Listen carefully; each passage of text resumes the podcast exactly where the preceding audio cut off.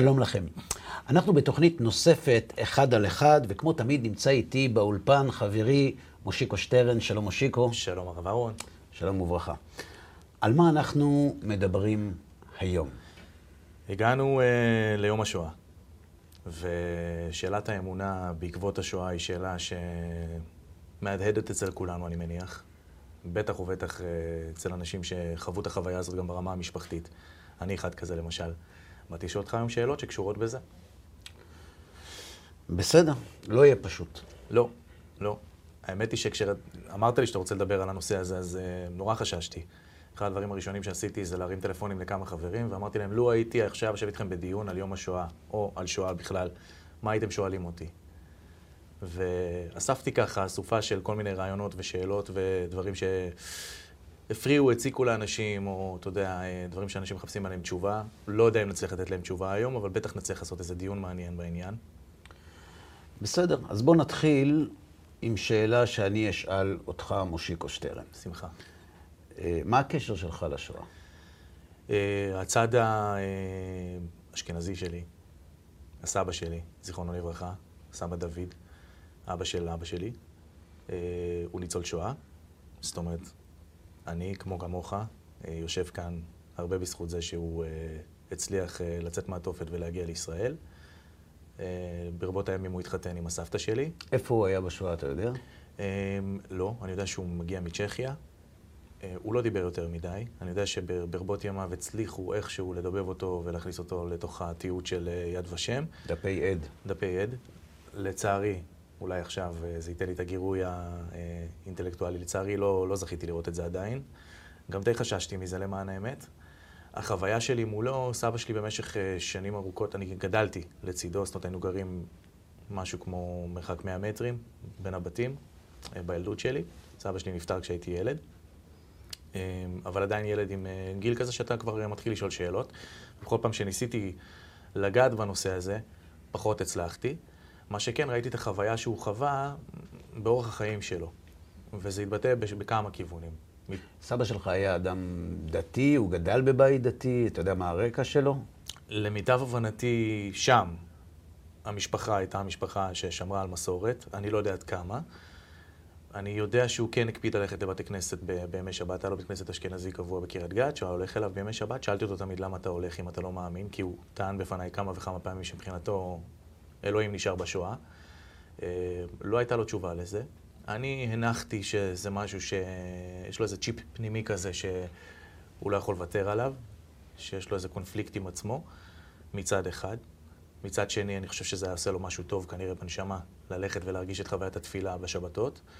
אבל מעבר לזה לא ראיתי גינונים דתיים כאלו ואחרים אצלו בבית. זאת אומרת, זה לא משהו שחווינו כנכדים שלו, אבא שלי כבן שלו, בילדות. אבא שלי ברבות הימים חזר בתשובה. וכשהוא חזר בתשובה היה ביניהם דיסוננס גדול. זאת אומרת... הוא כעס, הסבא. היה סוג של כעס, היה ביניהם סוג של פער. לא היו שיחות יותר מדי בעניין הזה. תמיד שאלתי את אבא שלי למה לא דיברתם על זה. אחותי האמצעית, לירון, עשתה עבודת שורשים בבית הספר, ושם היא הצליחה לדובב אותו ולהוציא ממנו כמה וכמה דברים מעניינים על החוויה שלו שם. הוא גדל שם כילד, הוא איבד את כל המשפחה מפרט אחותו. הם עלו לכאן לארץ רק הוא ואחותו, כל המשפחה נספתה בשואה.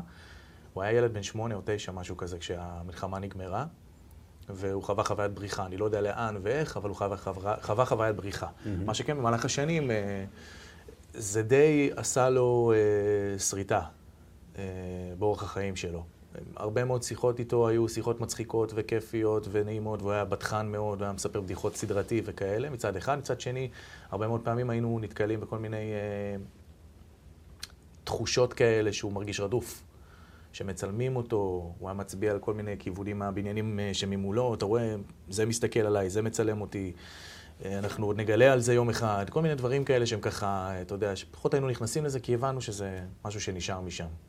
אתה אמרת שהסבא שלך אמר לך לא פעם אחת שהוא לא מאמין בקדוש ברוך הוא, בעקבות השואה. כן, כן. ולמרות זאת הוא הולך לבית כנסת. זה לא נראה בעיניך סתירה? תראה, בגיל צעיר כשאתה שומע את הדבר הזה, בהחלט. היום, ברבות הימים, אני מבין שלא. כאילו, אני מבין שיכול להיות שמה שהוא אמר זה, אתה יודע, מה, הוא התכוון לזה? יכול להיות, כן. הנושא הזה של האמונה בעקבות השואה, אחרי השואה, הוא נושא מורכב מאוד, ואנחנו, כמו שאתה מספר על סבא שלך, אנחנו פוגשים את זה אצל לא מעט אנשים. אגב, מה שמפתיע בהתייחסות הזאת, זה שלא אצל כל ניצולי השואה, המסקנה בעקבות הזוועות שהם היו עדים להם, הייתה אובדן האמונה. עכשיו, אתה יושב כאן ומספר על סביך, עליו השלום, את הסיפור שלו. מצד שני, אני זוכר כשאני הייתי נער, ונחשפתי מבחינה היסטורית למאורעות השואה, כן. אני זוכר שישבתי עם סבתי עליה השלום, היא כבר לא הייתה אז צעירה, ואמרתי לה, תגידי סבתא, אין לך שאלות על הקדוש ברוך הוא? היא הסתכלה עליי בכזאת הפתעה, והיא אומרת, שאלות, למה? אמרתי לה, תראי סבתא, בכל אופן, את ראית עולם נחרב, ראית את יהדות אירופה עולה באשן. אין לך שאלות על הקדוש ברוך הוא? אני אומר לך, בכנות, היא לא הבינה על מה אני מדבר.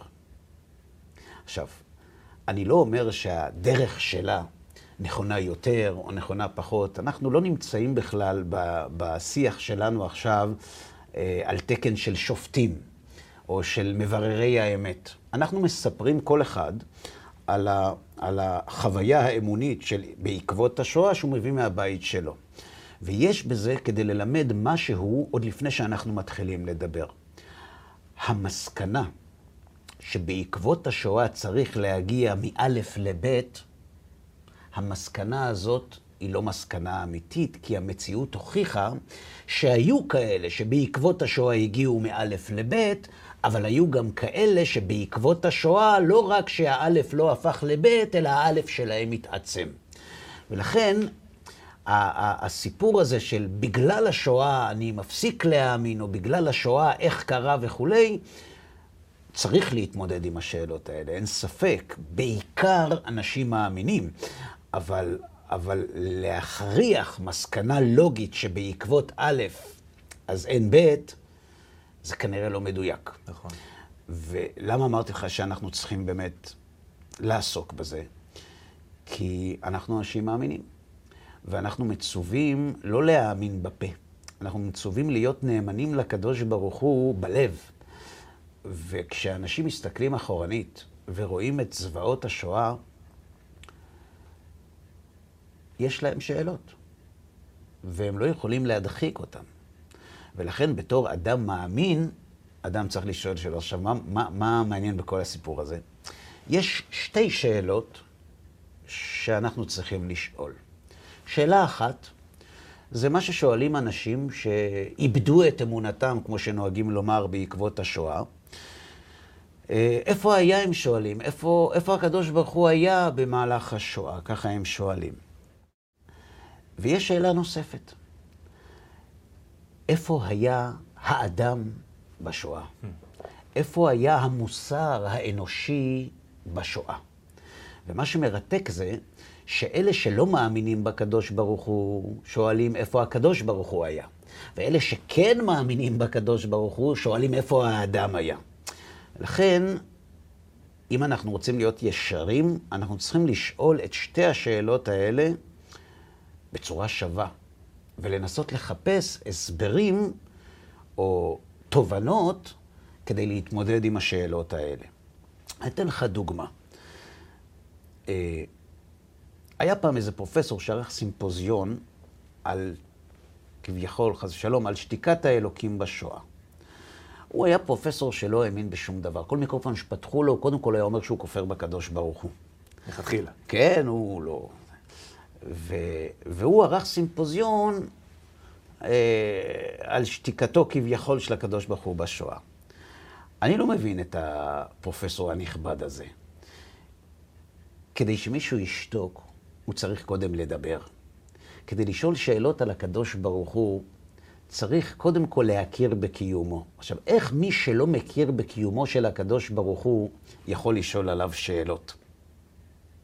לכן, השאלות על הקדוש ברוך הוא כביכול, אלו שאלות שצריכות לבוא מהאדם שומר המצוות, ולא מזה שאינו שומר המצוות. זה שאינו שומר המצוות צריך לשאול את עצמו, איפה היה המוסר האנושי בשואה, המוסר האוניברסלי, האובייקטיבי, שכולם דיברו עליו בסוף המאה ה-19 ובתחילת המאה ה-20, איפה המוסר האנושי הזה היה כש6 מיליון מבני עמנו עלו בעשן השמיימה? למה הם, במקום להכות על החזה המוסרי האנושי שלהם, מנצלים את אמונתם של האחרים כדי לשאול שאלות על הקדוש ברוך הוא? אגב, יש שני פרופסורים שכתבו שני ספרים. הם לא ידעו אחד מהשני, אבל שניהם כתבו על אותו נושא. שניהם עסקו בחקר הבטליון 101.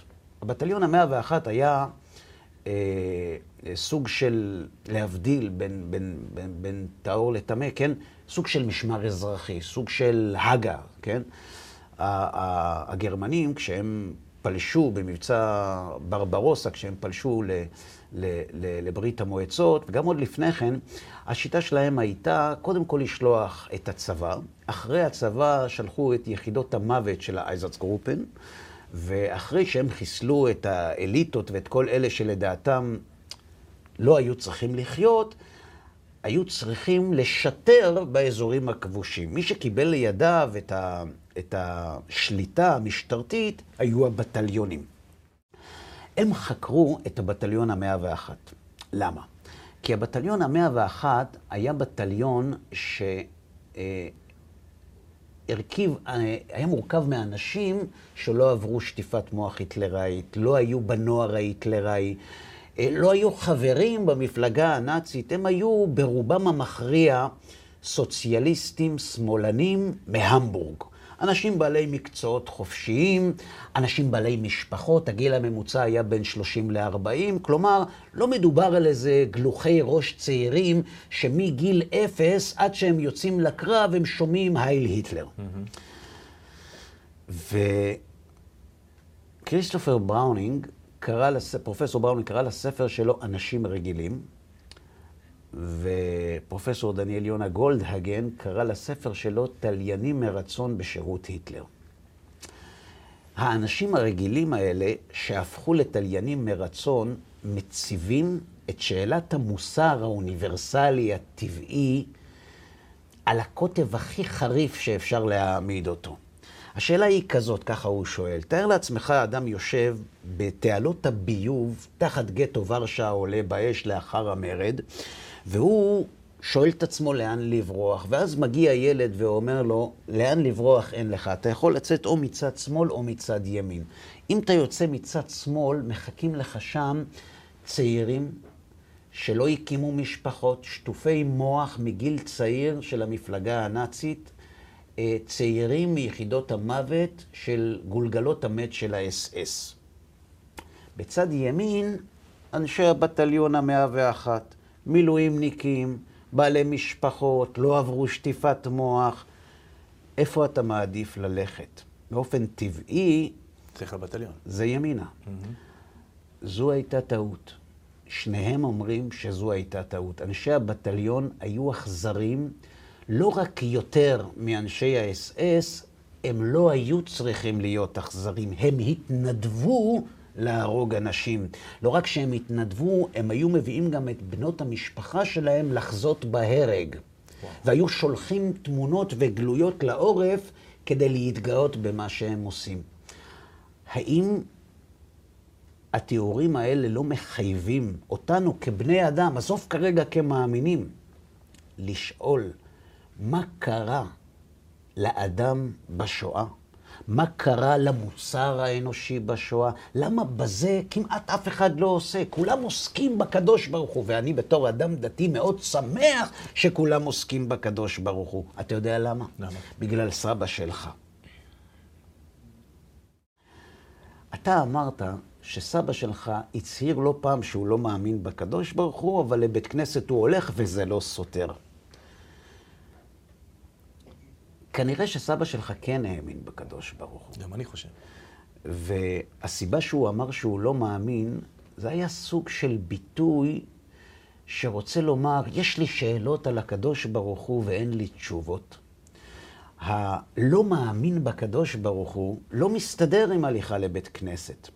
הרבה מאוד אנשים שטוענים שבעקבות השואה איבדו את האמונה שלהם בקדוש ברוך הוא, אם אנחנו מחטטים קצת יותר עמוק, אנחנו מגלים כאב עצום, צער גדול, שגרם לאנשים האלה בתור התרסה, בתור כעס חלילה על ההשגחה, להגיד שהם לא מאמינים בקדוש ברוך הוא, כי זה המילה הכי גסה שהם הכירו בתור ילדים על השמיים. אני לא מאמין חס ושלום בקדוש ברוך הוא. אבל הם היו מאמינים גדולים. אתה יודע למה? כי מי שכועס על ההשגחה, הוא מאמין בהשגחה. ומי שמאמין בהשגחה, הוא לא כופר, אלא שיש לו כאב עצום, ולכן הקונפליקט הזה שאתה הצגת אצל הסבא שלך, בא לידי ביטוי. אבל יש כאלה שאצלם זה בכלל לא בשיח? יש דבר כזה? נתקלת? כי אני לא. במה? ניצול שואה שלא מדבר על אלוהים בשום דרך וצורה. לא קיים אצלו, לא מעניין אותו, לא מדבר על זה. אני לא יכול להגיד לך באופן גורף. יכול להיות. יכול להיות שיש כאלה, אבל רובם הם או בצד הזה, או בצד הזה. כי זהו, ההרגשה היא שהם לא באו להתווכח איתך, להוכיח לך אין אלוהים, יש אלוהים, זה לא המטרה, אלא אולי יש בהם איזה משהו פנימי כזה עמוק, שמחפש את התשובה אפילו ממך. בתור אחד שבא לנהל איתם איזה פולמוס על זה. אני אגיד לך, אני חושב שאתה צודק במובן מסוים, כי לדעתי, משיחות רבות שניהלתי עם יהודים ניצולי שואה, שהגדירו עצמם כלא דתיים או כלא מאמינים, לעניות דעתי, הכעס שלהם הוא לא על הקדוש ברוך הוא. הכעס שלהם זה על מה שקרה. כלומר, מה שקרה גזל מהם את הדבר הכי חשוב להם, את האמונה. הם כל כך רוצים לחזור לקדוש ברוך הוא, אבל הכאב, הזוועות שהם ראו, הם מין חומה כזאת שלא מאפשרת להם, לדעתם, להגיע חזרה אל הקדוש ברוך הוא, ואולי זה כאב הרבה יותר גדול מכאב הזיכרון שהם נושאים איתם בחיים. אני נתקלתי בזה לא פעם ולא פעמיים. אני גם שואל את עצמי את השאלה הזאת. הרי אם אתה כועס כל כך על הקדוש ברוך הוא, ואתה יודע מה, אתה גם לא מכיר בקיומו חס ושלום, מה אתה עושה פה? למה עלית דווקא למדינת ישראל? זאת אומרת, יש פה איזה סוג של דיסוננס לכתחילה. נכון, אבל הכי פשוט. אם אתה לא מאמין לקדוש ברוך הוא, או אם אתה לא מאמין בקדוש ברוך הוא חס ושלום, אז תוציא אותו מהשיח שלך. למה כל פעם כשאתה רואה מישהו דתי, זה מקומם אותך? נכון. למה כשאתה רואה מישהו מתפלל, זה מרגיז אותך? למה? יכול להיות שזה מרגיז אותו כי הוא גם רוצה להיות שם, והוא מרגיש שהוא לא יכול. וזה כאב עצום. אני התקלתי בזה, כמו שאמרת לך קודם, לא פעם אחת. לכן, העיסוק שלנו לא אמור להיות הרבה במוסר האנושי, אלא יותר בצד האמוני. האמונה בעקבות השואה. האם באמת אדם מוכרח להפסיק להאמין בגלל מה שעיניו ראו? וזה מקדם אותנו אל שלב נוסף. ואני רוצה לשאול אותך, מושיקו, איפה נמצאת לכאורה הסתירה? כלומר, איפה ההתנגשות בין מה שאני ראיתי בשואה, ולכן, על מה המשפט הזה מבוסס? כאילו, מה לא מסתדר להם? מה מפריע להם? שאלה שצריך לשאול אותם. מה אתה מעריך? קשה לי להיכנס א' לתחושות שלהם, לרגשות שלהם, אחרי מה שהם עברו שם. אתה יודע, אני גם עושה עכשיו, אנחנו מצלמים את זה עדיין בימי הקורונה, את הדבר הזה שאנחנו עושים היום. ואני רואה את השיח בחברה שלנו היום, אתה יודע. אנשים משתמשים בביטויים מושאלים מתוך ימי השואה. על הסגר, גטו, אתה יודע, אנטישמיות, מה שקרה עם חרדים, בני ברק, עניינים, כל הדברים האלה. אתה יכול להתקומם גם. אתה יכול להגיד, תשמע, זה מכעיס, מה אתם עושים את ההשוואה הזאת בכלל? מצד שני, אתה אומר, אוקיי, אז אנחנו דור שאולי עד כדי כך חלש רוחנית, שהוא יכול להרשות לעצמו לעשות השוואה בין זה לבין זה. מצד שני, אתה אומר, שם, במקום שהם היו בו, אני מניח שהם היו דורות הרבה יותר ערכיים מאיתנו, עזוב אמונית, בסדר? ערכיים מאיתנו. אז אם אנחנו היום כל כך חלשים כדי לעשות את ההשוואות האלה, אז מה אני יכול לשפוט בהם, אתה מבין? שהם עברו תופת אמיתית. לא סגרו אותם בבתים עם אינטרנט והזמנות מוולט. אתה צודק שהשפה שבה אנחנו מתארים את הקשיים הלא קטנים שאנחנו מתמודדים איתם עכשיו, תוך כדי שאיבת דימויים מהשואה, היא סוג של חילול השואה. ואני חושב... יש לך פלג קיצוני בירושלים שצועק נאצים לשוטרים ולחיילים שעוברים שם. נכון שאנחנו... זה לא קשור לקורונה. נכון שאנחנו לא צריכים לשים את עצמנו... זה לא קשור לקורונה. אבל זה עדיין, זה מאוד מכעיס. זה מכעיס, ללא ספק. זה מכעיס כל פעם שזה נשמע, לאו דווקא בענייני קורונה. כשמישהו קורא ליהודי נאצי, אם זה מהצד ההוא או מהצד של פרופסור באוניברסיטה, שקורא למתנחלים יודו-נאצים או כל פרופסור אחר, ויש לו מעט, זה מקומם, אין שום ספק. אבל הסיבה שבגללה אנחנו משתמשים במילים גטו, סגר, חומות וכל מיני דברים מהסוג הזה, שליטה, כן, זה נובע מחוסר הכבוד שלנו לעבר של הסבים והסבתות שלנו, מהמפונקות שלנו. אני חושב שבשורש יש עוד איזה עניין. משהו ירד לנו בירושה מההורים האלה ומהסבים והסבתות האלה שהגיעו לפה, שהופך אותנו למאוד חשדנים כלפי כל דבר שקורה כרגע.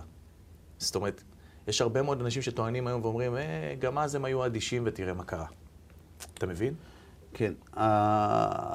אני חושב שאי אפשר לדמות את אירועי השואה לשום אירוע היסטורי אחר, מכל בחינה שלא תסתכל. אי אפשר לדמות. זה נכון שרדיפת היהודים היא עתיקת יומין, עם עליות וירידות, וזה... בעניין הזה השואה היא חלק מרצף. נכון. ולכן יש כאלה שמכנים את השואה פרעות תשתשה. דהיינו, כרצף של הפרעות שהעם היהודי עובר. אבל מעבר לכך, אין שום אח ורע, לשום פרמטר שאתה תעסוק בעקבות השואה. זה גם הניסיון היחידי להכחדת עם בעת הזו. זאת אומרת, הדברים האלה זכורים לנו אלפים אחורה. כן, יש בהיסטוריה שלנו בסך הכל פעמיים שאנשים קראו להשמיד את העם היהודי. הפעם הראשונה הייתה בימי המן, והפעם השנייה הייתה בימי היטלר, יימח שמו וזכרו. אבל השימוש בנושא השואה הוא נלוז בעיניי, כי זה כל כך רחוק, זה אפילו לא זהב מול כסף, זה עולם אחר, זה משהו שאי אפשר לדמות אליו שום דבר מהחיים שאנחנו מכירים. והזילות שאנחנו נוהגים בזה, זה לא בא מרוע לב, זה בא ממפונקות. אנחנו אנשים מפונקים. לא כולנו, אני, נהנתנים, וכשהאדם הוא נהנתן ומפונק, בשבילו כל כאב הכי קטן הוא אסון. אנחנו מרגיש סוג של לגיטימיות להשתמש במונחים מושאלים מהשואה. אבל אני הייתי רוצה דווקא לחזור אל הנושא האמוני. מה שמפריע לאנשים שהיו אנשים דתיים והפכו ללא דתיים, ואני בכוונה משתמש דתיים ולא דתיים, למרות שהייתי מעדיף לומר מאמינים ולא מאמינים, רק שהם לא הפסיקו להאמין, גם אחרי השואה, אבל דתיים הם הפסיקו להיות. זו ההתנגשות... שומרי מצוות ולא שומרי מצוות. בגדול, כן. זו ההתנגשות בין כל מה שהם גדלו עליו, לבין מה שהם ראו בעיניים בלי הכנה מוקדמת. הם גדלו על אתה בחרתנו מכל העמים. הם גדלו על אהבת עולם אהבתנו, אהבה רבה אהבתנו, אהבתי אתכם אמר השם, והייתם לי סגולה מכל העמים. רק בך חשק השם. זאת אומרת, הם גדלו על להיות עם ישראל עמו של הקדוש ברוך הוא. ופתאום, ברגע אחד, אפילו לא נמשלנו כצאן לטבח יובל. כלומר, אפילו כבהמות לא נדמינו. אתה יודע, במחנות הריכוז השתמשו כדי להחסן את האסירים בבלוקים, בצריפים. הצריפים האלה במקור היו צריפים שמיועדים לאחסון סוסים. והגרמנים, אנשים מאוד מסודרים, לכן הם פשוט לקחו את את הרשימה של מה שצריך להיות בעורבה של הסוסים, ופשוט ייצרו לפי זה את הצריפים. לכן אתה היית יכול למצוא בצריפים, עד היום, בצריפים המשוחזרים, אתה יכול למצוא מין טבעות כאלה שעליהם היה צריך לקשור את המושכות של הסוס. למרות שהם כבר יועדו הצריפים האלה לבני אדם. ועוד דבר, בתוך הצריפים יש תנור. אם אתה מצייר מול העיניים שלך כרגע, נגיד את בירקנאו, אתה רואה ערובות. הערובות האלה יצאו מתוך תנורים. נכון. התנורים האלה אף פעם לא בערו. תנורי חימום. כן. כי לסוסים צריך חימום, אבל לא לאסירים יהודים. זאת אומרת, אפילו לא נמשל כבהמות נדמנו, אז איפה האהבה? ואיפה עם בחירה? ואיך השם מרשה שיקרה לנו דבר כזה? זו השאלה שלהם. הם לא שואלים איפה היה הקדוש ברוך הוא בשואה. הקדוש ברוך הוא היה בשואה איפה שהוא היה לפניה ואיפה שהוא נמצא אחריה. ואם הוא לא מאמין שהיה הקדוש ברוך הוא לפני השואה, אז הוא גם לא נמצא אחריה וגם לא נמצא בתוכה וגם לא נמצא לפניה. כן. כשהוא שואל את השאלה הזאת, צריך לשים לב למנגינה. הוא לא שואל איפה היה הקדוש ברוך הוא בשואה. איפה הקדוש ברוך הוא היה, איפה שהוא נמצא כל הזמן. איך השם יתברך שכל כך אוהב אותנו, איך הוא ירשה לדבר כזה לקרות? זו השאלה שלהם. ועם השאלה הזאת צריך להתמודד. כלומר, היש בעולם חטא שמצדיק עונש כזה? בעוד קולקטיבי. נכון. זה מה שהם שואלים. עכשיו, אתה בטוח, הרי לא מתאר לעצמך, אתה בטוח שאין לי תשובה, נכון? כי אין לי. כי לא נולדתי נביא ולא נהייתי בינתיים נביא. אבל הייתי... אז מה אנחנו עושים היום? מאפרים את זה? לא. אלא? אנחנו משאירים את זה פתוח. אנחנו משאירים את זה פתוח. תשאיר אותי מאמין אחרי השיחה הזאת, כן? בוודאי. אדם מאמין לא יכול שיהיו לו שאלות על הנהגת השם בלי תשובות? משה רבנו, שהעניק לנו את התורה מאת השם, מבקש מהקדוש ברוך הוא, אם מצאתי חן בעיניך, הודיעני נא את דרכיך. ומה הוא שואל אותו? מפני מה יש צדיק וטוב לא צדיק ורע לו? מה עונה לו הקדוש ברוך הוא בסופו של דבר? וחנותי את אשר אחון אף על פי שאינו הגון, וריחמתי את אשר ערכם אף על פי שאינו הגון. הקדוש ברוך הוא לא נתן לו תשובה. אז איך משה נשאר מאמין בלי תשובות? טוב, חווה את הקדוש ברוך הוא עין בעין. כדי ללמד אותנו שמי שהוא נאמן להשם, הוא לא נאמן על תנאי. מרגע שהוא פגש את הקדוש ברוך הוא, הוא קיבל על עצמו מעצם היות הקדוש ברוך הוא אין סוף, לא להבין את כל מה שהקדוש ברוך הוא עושה בעולם, ולמרות זאת להישאר נאמן לו. כן. והראיה היא מהספר שכתב משה רבנו. משה רבנו כתב את ספר איוב. חלק מהספר הוא כתב לפני שהוא פגש את הקדוש ברוך הוא, וחלק הוא כתב אחרי שהוא פגש את הקדוש ברוך הוא. עכשיו, בספר של איוב מוצגת שאלת השואה, רק לא באופן כללי, אלא באופן פרטני. ולמה משה עושה את זה? סיבה פשוטה. כשאתה מדבר על השואה, אתה מדבר על משהו שמשפיע גם על השכל וגם על הלב. הלב מתפעל מכמויות. שואה, עולמית, בלתי נתפסת. וזה נכון. אבל ללב אי אפשר לענות, כי ללב אין שאלות.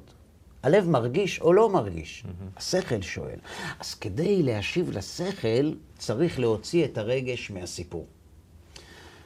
כמו למשל, חורבן בית המקדש. כשאנחנו מדברים על חורבן בית המקדש ואומרים שהוא קרה בגלל שנאת חינם, אף אחד לא קם. אבל כשאני שואל אנשים למה קרתה השואה בהרצאה, הם נדרכים כי הם חושבים שאני הולך להגיד להם שאני יודע למה. והם לא מוצאים בעולם חטא שמצדיק עונש כזה. אז למה הסיפור של שנאת חינם על בית המקדש עובר חלק מתחת לרדאר?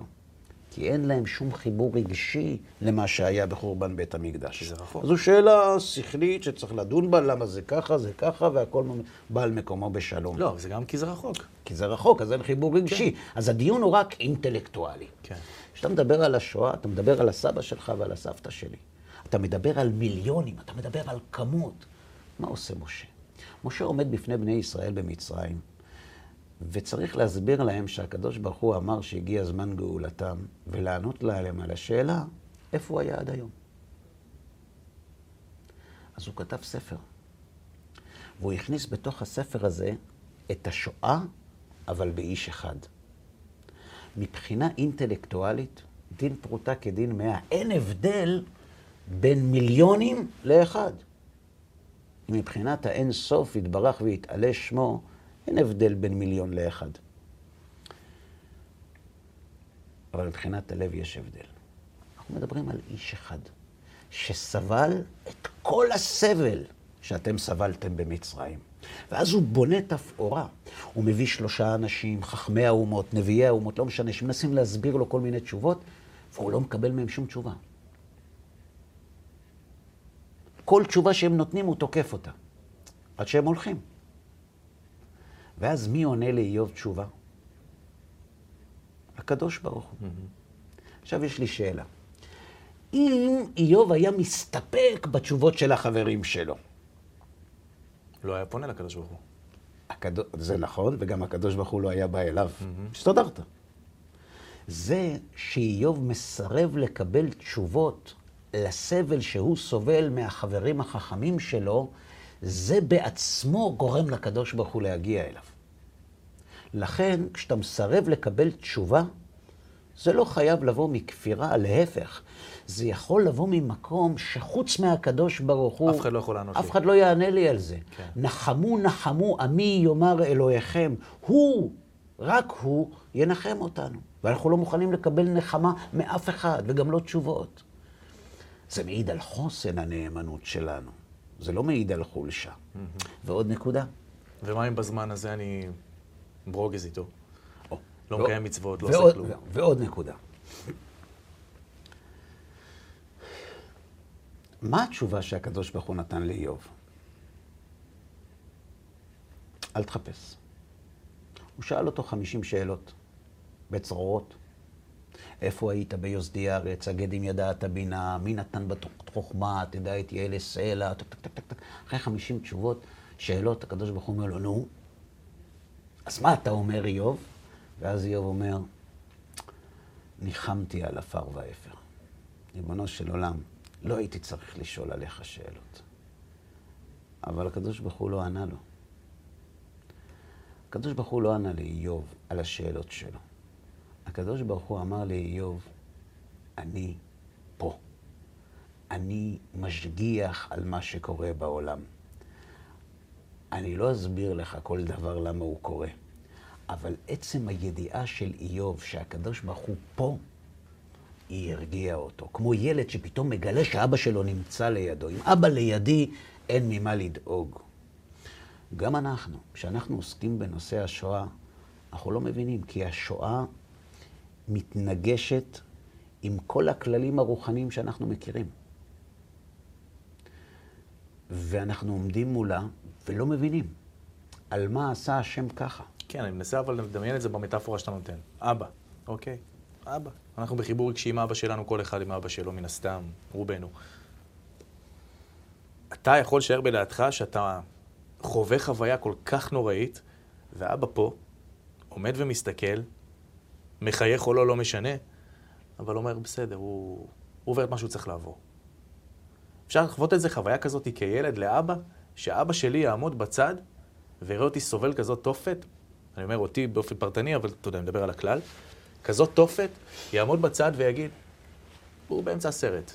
תראה, השאלה היא טובה. יש כאלה שאומרים, תראה, כשאתה הולך לדון בשאלה הזאת, אתה צריך קודם כל להניח כמה הנחות. הנחה ראשונה זה האם החיים של האדם מסתכמים בחיים החומריים, או שיש עולם הבא ותיקונים, ואני לא אומר שזה לא נכון. בטח שזה נכון. אבל אני רוצה ללכת איתך בכיוון אחר. כיוון אחר לגמרי. לא, כי אם אני מסתכל על החיים האלה כזה החיים וזה הכל, באנו ל-70, 80, 90 שנה ולהתראות, סליחה, לא להתראות, שלום. אז אין ויכוח בכלל. אתה יכול להבין אותם לחלוטין, וגם אין בכלל מה... אם באנו ל-80, 90 שנה וזה הכל, אז השאלות לא מתחילות. כי אין פשר לחיים, ואין פשר לאמונה, ואין פשר למציאות הבורא, ואין פשר לכלום. בדיוק. אז חייבים לקחת את זה בחשבון. אבל אני לא רוצה להיגרר לנתינת תשובות. אני חושב שהתהייה, התמיהה, ההשתאות, צריכה להיות נחלתו של המאמין כשהוא עומד מול השואה. אנחנו לא קבלנים של תשובות. אנחנו לא מחויבים וגם לא אמורים להתיימר להעניק תשובות. כשאתה לוקח איתך ציבור לא דתי, לסיורים האלה שאתם עושים בערכים, בעקבות השואה, שם, אתה לא מפחד שאנשים כאלה יוצאים בלי אמונה אחר כך? רואים את הזוועות ואומרים, אתה יודע, משל אני זוכר את עצמי, ילד בכיתה י"א, לא רוצה לצאת לטיול מחנות הזה. לא רוצה. אני אענה לך כך. אני לא יודע להסביר, אבל ערכים מובילים כבר עשרות מסעות לפולין, במהלך השנים האחרונות. אני גם משתתף יחד עם הרב יוסי ולס, מנכ"ל ערכים, והרב אסטרחר ואחרים שמובילים גם הם את המסעות האלה, אבל כשאני יוצא יחד איתו, אני לא מצאתי אדם אחד שחזר משם עם פחות אמונה מאשר הוא יצא לשם. אני רוצה להשתמש ברשותך עם דרך התייחסות שלא אני המצאתי לשאלות שאנחנו עוסקים בהן עכשיו. אוקיי. ולמעשה זה משהו שנכתב לפני כבר 3,300 שנים. זה מופיע בתורה. בפרשת וילך, הקדוש ברוך הוא אומר למשה רבנו, הנך שוכב עם אבותיך, וקם העם הזה, וזנה אחרי אלוהי נחר הארץ, אשר הוא בא שמה בקרבו, ועזבני והפר את בריתי אשר קראתי איתו. פירוש. עוד הרבה שנים אחרי שתמות, אומר הקדוש ברוך הוא למשה, עם ישראל יעזוב אותי, ויעבוד עבודה זרה, ויתבולל בעמים שהוא בא בהם. ומה יקרה בעקבות זאת? וחרה אפי בו ביום ההוא, ועזבתי, והסתרתי פניי מהם, והיה לאכול, ומצאוהו רעות רבות וצרות. בעקבות מה שהם יעשו, אני אכעס עליהם מאוד, ואני אעזוב אותם, ואני אסתיר פניי מהם. ואז יקרו להם רעות רבות וצרות. ומה הם יגידו בעקבות זה? הלא על כי אין אלוהי בקרבי מצאוני הרעות האלה. בגלל שהקדוש ברוך הוא לא נמצא פה, לכן זה קורה. ואנוכי, אומר הקדוש ברוך הוא, אסתיר פניי ביום ההוא על כל הרעה אשר עשה. כלומר, התיאור של האירועים הוא עם ישראל יפר את הברית, יעבוד אלילים של האומות שהוא זה, הקדוש ברוך הוא יכעס, יסתיר את פניו, הם יגידו שהקדוש ברוך הוא לא נמצא, והוא אסתיר, כן. עוד יותר אסתיר את פניו, וכו'. ככה הקדוש ברוך הוא מספר למשה. עכשיו אני רוצה לשאול אותך, מושיקו, מה זה אסתיר פנים? ומה זה אסתיר פניי? כלומר, אם אתה מסתיר את הפנים, אז כאילו, איך אפשר להסתיר עוד יותר? Mm-hmm. על כך עונה בעל הסולם, זכר צדיק לברכה, בהקדמה לתלמוד 10 הספירות. הוא כותב שיש מושג שנקרא אסתר פנים. מה זה אסתר פנים? שאני ואתה הולכים ברחוב, ואנחנו מסתובבים בתחנה המרכזית, ואני רואה את הפנים שלך ממול, אני אומר, הנה מושיקו שטרן, מיד אני מזהה אותך, כי אני רואה אותך בפנים. אבל מה קורה אם אני רואה אותך מאחור? אני רואה כובע, אני אומר, רגע, זה מושיקו, זה לא מושיקו, מי זה נתן, מושיקו, מי זה שם עם הכובע? לא ברור, מושיקו, לא, כן. זאת אומרת, כשאתה רואה מישהו מאחור, אתה לא מזהה אותו כמו שאתה מזהה אותו מהפנים. מה הכוונה גילוי פנים והסתר פנים? אנחנו יודעים שהשכל מחייב, כך כותב בעל הסולם, השכל מחייב שהלא הוא יתברך הוא טוב ומיטיב. אנחנו יודעים שהקדוש ברוך הוא טוב. גילוי פנים זו תקופה שבה אנחנו רואים התאמה בין טובו של הבורא למה שמתרחש בעולם. ימי שפע. שפע וחסד אינסופי, וגר זאב עם כבש ונמר עם גדי ירבץ. כן. זה גילוי פנים. כשבני ישראל הולכים במדבר והארון מיישר להם את ה... זה גילוי פנים. אבל יש הסתר פנים. מה זה הסתר פנים? זו תקופה שבה העולם לא מגיב לטוב הבורא. כלומר, לא רואים את טובו בעולם שלנו. אלו ימים של דין, של צמצום, של סבל. וכשהאדם רואה שהוא סובל וצר לו ומר לו ורע לו, אז הוא לא רואה את טובו של הבורא. הוא לא רואה את פניו. טוב, כי הוא מחפש לצאת מהצרה שהוא נמצא בה. נכון. אז למה קוראים לזה הסתר פנים? כי הקדוש ברוך הוא כן נמצא בחיים שלו, אבל הוא לא רואה אותו דרך הפנים. כלומר, הוא אומר לעצמו, הקדוש ברוך הוא טוב ומיטיב, אז למה הוא סובל? הוא סובל כי הוא עשה עבירות. זה שמעניש אותו. זאת אומרת, מי מעניש אותו? השם יתברך. כן. כלומר, אז השם יתברך נמצא בחיים שלו, כן. אז יש פנים, כן. אבל הן מוסתרות. כלומר, הקדוש ברוך הוא מגולה בחיים שלו בדרך ההסתר, בדרך אחור. כי יש לו במה לקלוט את הסבל שהוא סובל. הוא מייצר לעצמו אחד ועוד אחד, את המתמטיקה לבד. נכון. אוקיי. זאת אומרת, עשיתי עבירות, נענש, והקדוש ברוך הוא המעניש. אז ככה הקדוש ברוך הוא מגולה בחיים שלו. זה לא נשמע קטן אבל? חכה, לא יודע, זה מה שכתוב. עכשיו, מה זה אסתר בתוך אסתר? אסתר בתוך אסתר זה מה שקרה לאיוב. אסתר בתוך אסתר זה מה שקרה לסבא שלך. אסתר בתוך אסתר זה מה שקורה לאנשים שבעקבות הסבל אומרים שהם מפסיקים להאמין. אסתר בתוך אסתר זה כשהסבל מתעצם והופך קשה מנשוא, ואז האדם מתחיל לשאול את עצמו, רגע, על איזה עבירות שעשיתי מגיע לי סבל כזה? אתמול, שהסבל היה קטן, אמרתי זה בגלל העבירות שעשיתי. אבל תגיד לי, יש עבירות בעולם שסבל כזה מגיע עליהן? ואז, מה קורה כשהם לא מוצאים בחיים שלהם עבירות שעליהם מגיע עונש כזה? הם אומרים שהקדוש ברוך הוא לא משגיח על העולם. עזב אותנו. עזב אותנו. הלא על כי אין אלוהי בקרבי מצאוני הרעות האלה. ולמה זה בא? בגלל הסתר הסתיר פניי. זה לא רק הסתר שהוא לא רואה את טובו של הבורא. הוא לא רואה את הקדוש ברוך הוא בכלל. אז הוא לא מאמין. זה מה שקרה לאיוב. אז הוא לא מאמין. ודאי שהוא מאמין. איוב לא האמין. איוב האמין במציאות השם. כפר בהשגחה. כשהם אומרים שהם לא מאמינים בקדוש ברוך הוא, זה בגלל שהם לא מאמינים בהשגחה של הקדוש ברוך הוא, לא שהם לא מאמינים בו.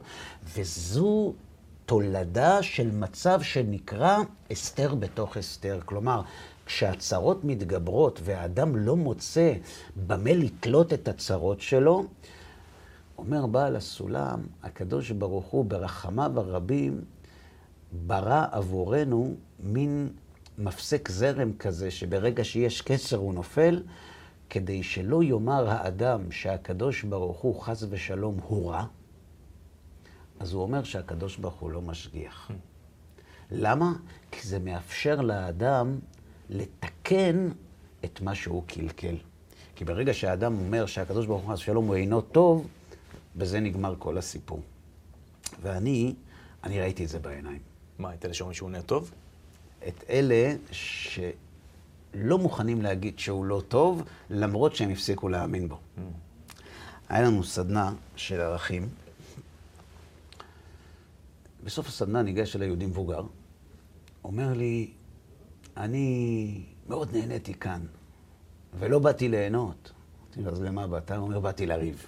אמרתי לו, למה? הוא אומר, הבן שלי חזר בתשובה. ואנחנו הלכנו מכות, אני אומר לו, הוא אומר לי עכשיו, יום אחד הוא אומר לי, אבא תראה, זה לא כוחות, אני צריך לכבד אותך, אני לא יכול... כן. תלך לסמינר של הרבנים האלה ששטפו לי את המוח, ותבוא מוכן, ואני בצד של המנצחים. הגעתי לכאן, כמו שראית, עם מחברת, וישבתי בהרצאות, ואני אגיד לך את האמת, מה זה נהניתי? כל כך נהניתי. אני כל כך שמח שהבן שלי חזר בתשובה. אני שמחתי בשביל הבן שלו, אבל רציתי לנצל את ההזדמנות כדי לעשות עוד כמה לירות. אמרתי לו, אז מה איתך? אומר לי, אני לא... תראי לו למה? הוא אומר, אני ניצול שואה. אחרי מה שאני ראיתי בעיניים, אני לא מאמין. אני, הוא אומר לי, הייתי יותר דתי ממך. הייתי ילד עם פאות, דיברתי יידיש, גדלתי משפחה חסידית.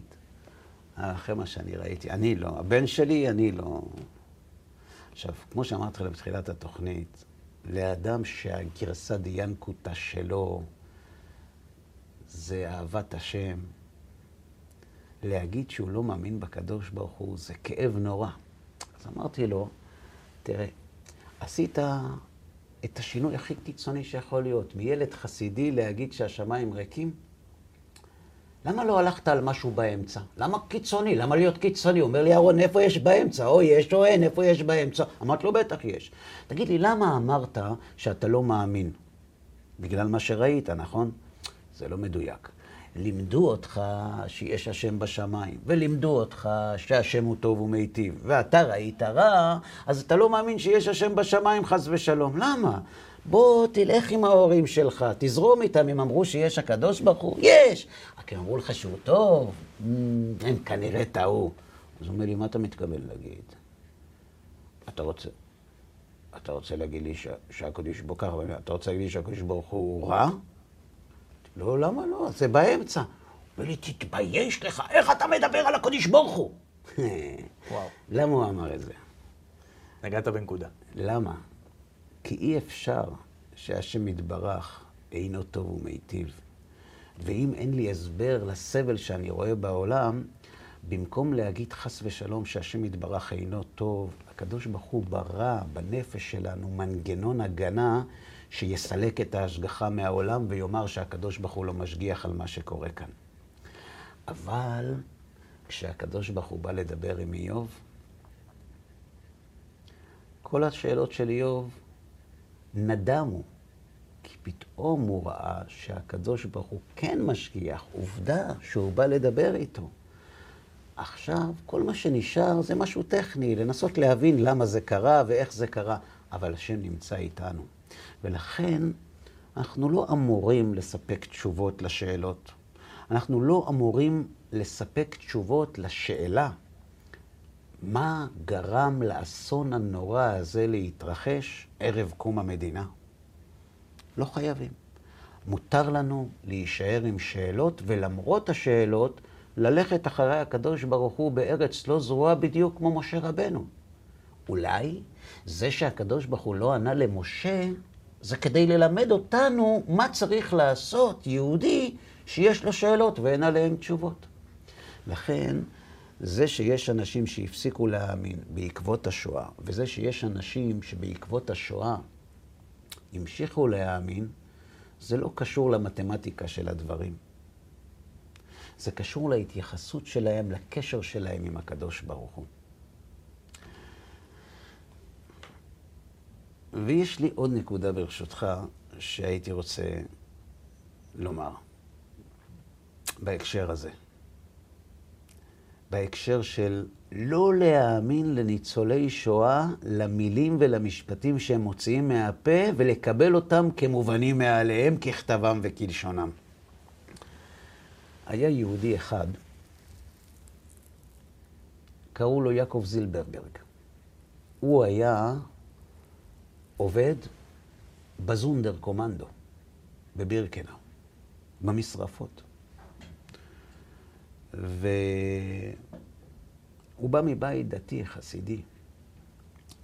במהלך שהותו במבנה של תאי הגזים והמשרפות, הוא ניגש אל הדיין ממקוב, רבלי בלנקפוס, חתנו של הרב ממקוב, שישב בעליית הגג של המשרפות באזור המגורים ועסק בתורה.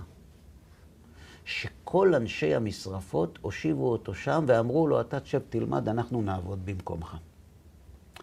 ככה הוא מעיד. והוא מספר על שאלות באמונה שהוא שאל אותו, על הילדים הקטנים שמתים, שהם רואים כל הזמן מול העיניים, על סופו של העם היהודי, חס ושלום. זה מה שהם האמינו.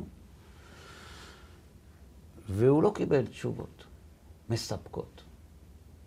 ולכן כשהוא פותח את העדות שלו, הוא מספר לפרופסור גרייף, אני נולדתי בבית דתי, אבל אני לא מאמין הקדוש ברוך הוא. אני הולך מדי פעם לבית כנסת, אבל מסיבות של פולקלור.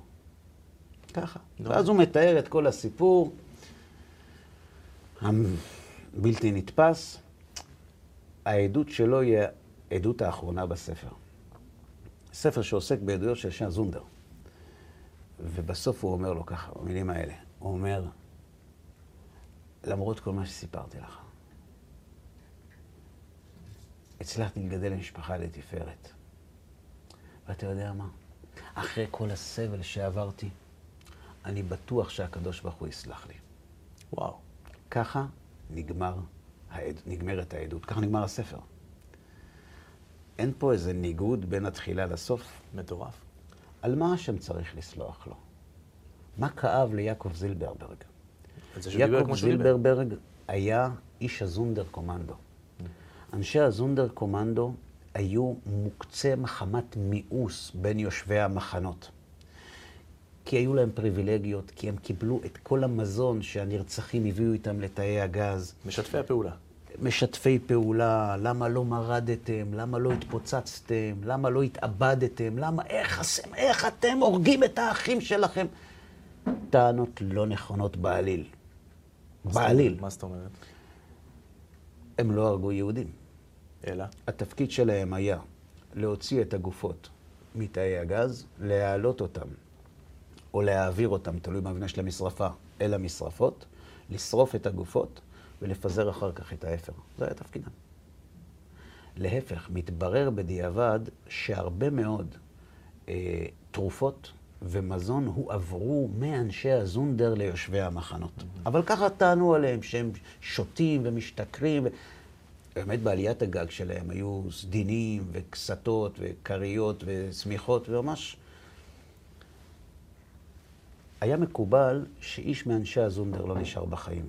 כי הגרמנים שהתחילו את צעדות המוות חיפשו את אנשי הזונדר כדי לשמור על הסוד הכל כך שמור. האזור הזה של המשרפות נקרא האזור האפור. כן. ואפילו לגרמנים, בלי אישור מיוחד, היה אסור להיכנס לשם.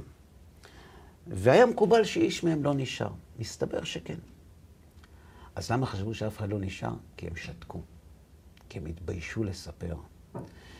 כי אפילו לילדים שלהם הם לא העיזו להגיד מה הם עשו, כי הם חשו רגשות אשמה נוראים, לא מוצדקים, על מה שהם עשו. ורק ב-1962, כשנפתח משפט אייכמן בירושלים, והציבור בישראל התחיל להחליף דיסקט ולהבין שלא מדובר על צון לטבח, אלא על משהו הרבה יותר מורכב, הם התחילו לצוץ שוב. ופרופסור גרייף חיפש אותם וראיין אותם.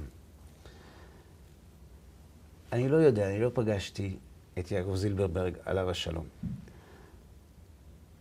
אבל יכול להיות שיעקב זילברברג החליט שהוא מפסיק להאמין, כי אם הוא ממשיך להאמין, אחרי מותו הוא יצטרך לעמוד לפני כיסא הכבוד, ולמסור דין וחשבון על מעשיו. ואם ישאלו אותו, מה עשית? מה הוא יגיד? הוא חי עם הרגשה שאין כפרה למה שהוא עשה. זו תחושה סובייקטיבית שלו. אבל בסוף ימיו, כשיעקב זילברברג הבין קצת יותר ממה שהוא הבין קודם, והייתה לו תקווה שהסבל שלו יכפר לו על מה שהוא עשה, הקדוש ברוך הוא חזר לחיים שלו, כי הוא תמיד היה שם. יעקב זילברברג לא כפר בקדוש ברוך הוא. הוא פחד ממשפטו. אבל כשהוא הרגיש שהוא יכול לבוא עם משהו שיחפר על הדברים, אז הקדוש ברוך הוא חזר לחיים שלו. והסיפור הזה ממחיש עד כמה מורכבות המילים שניצולי שואה אומרים כשהם מדברים על הקשר שלהם עם הקדוש ברוך הוא. ולכן, מה שסבא שלך אמר בתחילת התוכנית, לא זר לנו כל כך. ויש אפשרות גם להבין את זה. ודאי. אני מאוד מאוד מודה לך שהועלת לבוא ולהשתתף איתי שוב בתוכנית נוספת. נושא מורכב, מאוד. לא פשוט בכלל, כמובן צריך, בוא נסיים בדבר טוב. יש תקווה, אנחנו פה. וזה משהו שאותי, כאיש אמונה, מאוד, מאוד מעצים. אז אני אומר לך על הדברים האלה, על התקווה הזאת, עוד מילה. שאלת אותי קודם, איך אנשים חוזרים משם, מהמסעות של ערכים לפולין. נכון. כל אחד מאיתנו, יש לו שני צדדים במבנה האישיותי שלו. אנחנו מצד אחד אנשים פרטיים, ומצד אחד חלק מכלל. בדרך כלל, את רוב ההחלטות שלנו אנחנו מקבלים על בסיס העני הייחודי שלי. מה כדאי לי, מה מתאים לי, מה נוח לי, מה משתלם לי, אני צריך לדאוג לעצמי. כשאנחנו חוזרים מפולין, אנחנו מרגישים שאנחנו חוזרים כחלק מכלל. זאת אומרת, אנחנו לא עוד אהרן לוי פרטי או מושיקו שטרן פרטי. אנחנו חלק מאומה מפוארת שקמו עליה להשמידה. ואנחנו לא אנשים פרטיים. אנחנו צריכים להמשיך להעביר את הלפיד שניסו לקחת מהם. וזה נותן כוח עצום להתמודד עם קשיים שאני הייחודי הפרטי שלי לא תמיד יכול להתמודד איתם. אני תמיד נוהג לומר, אנחנו סוג של נר נשמה. עצם הקיום שלנו, כמו שאתה אומר, כאן בארץ ישראל, אחרי השואה, אחרי שקמו עלינו לחלותנו, ולמרות זאת הקדוש ברוך הוא מצילנו מידם, ואנחנו נמצאים כאן ומתמודדים, למרות שלא קל. זה נכון, עצם זה שאנחנו כאן, אנחנו מודים לקדוש ברוך הוא על זה, אבל אסור לנו לשכוח, אנחנו לא אנשים פרטיים.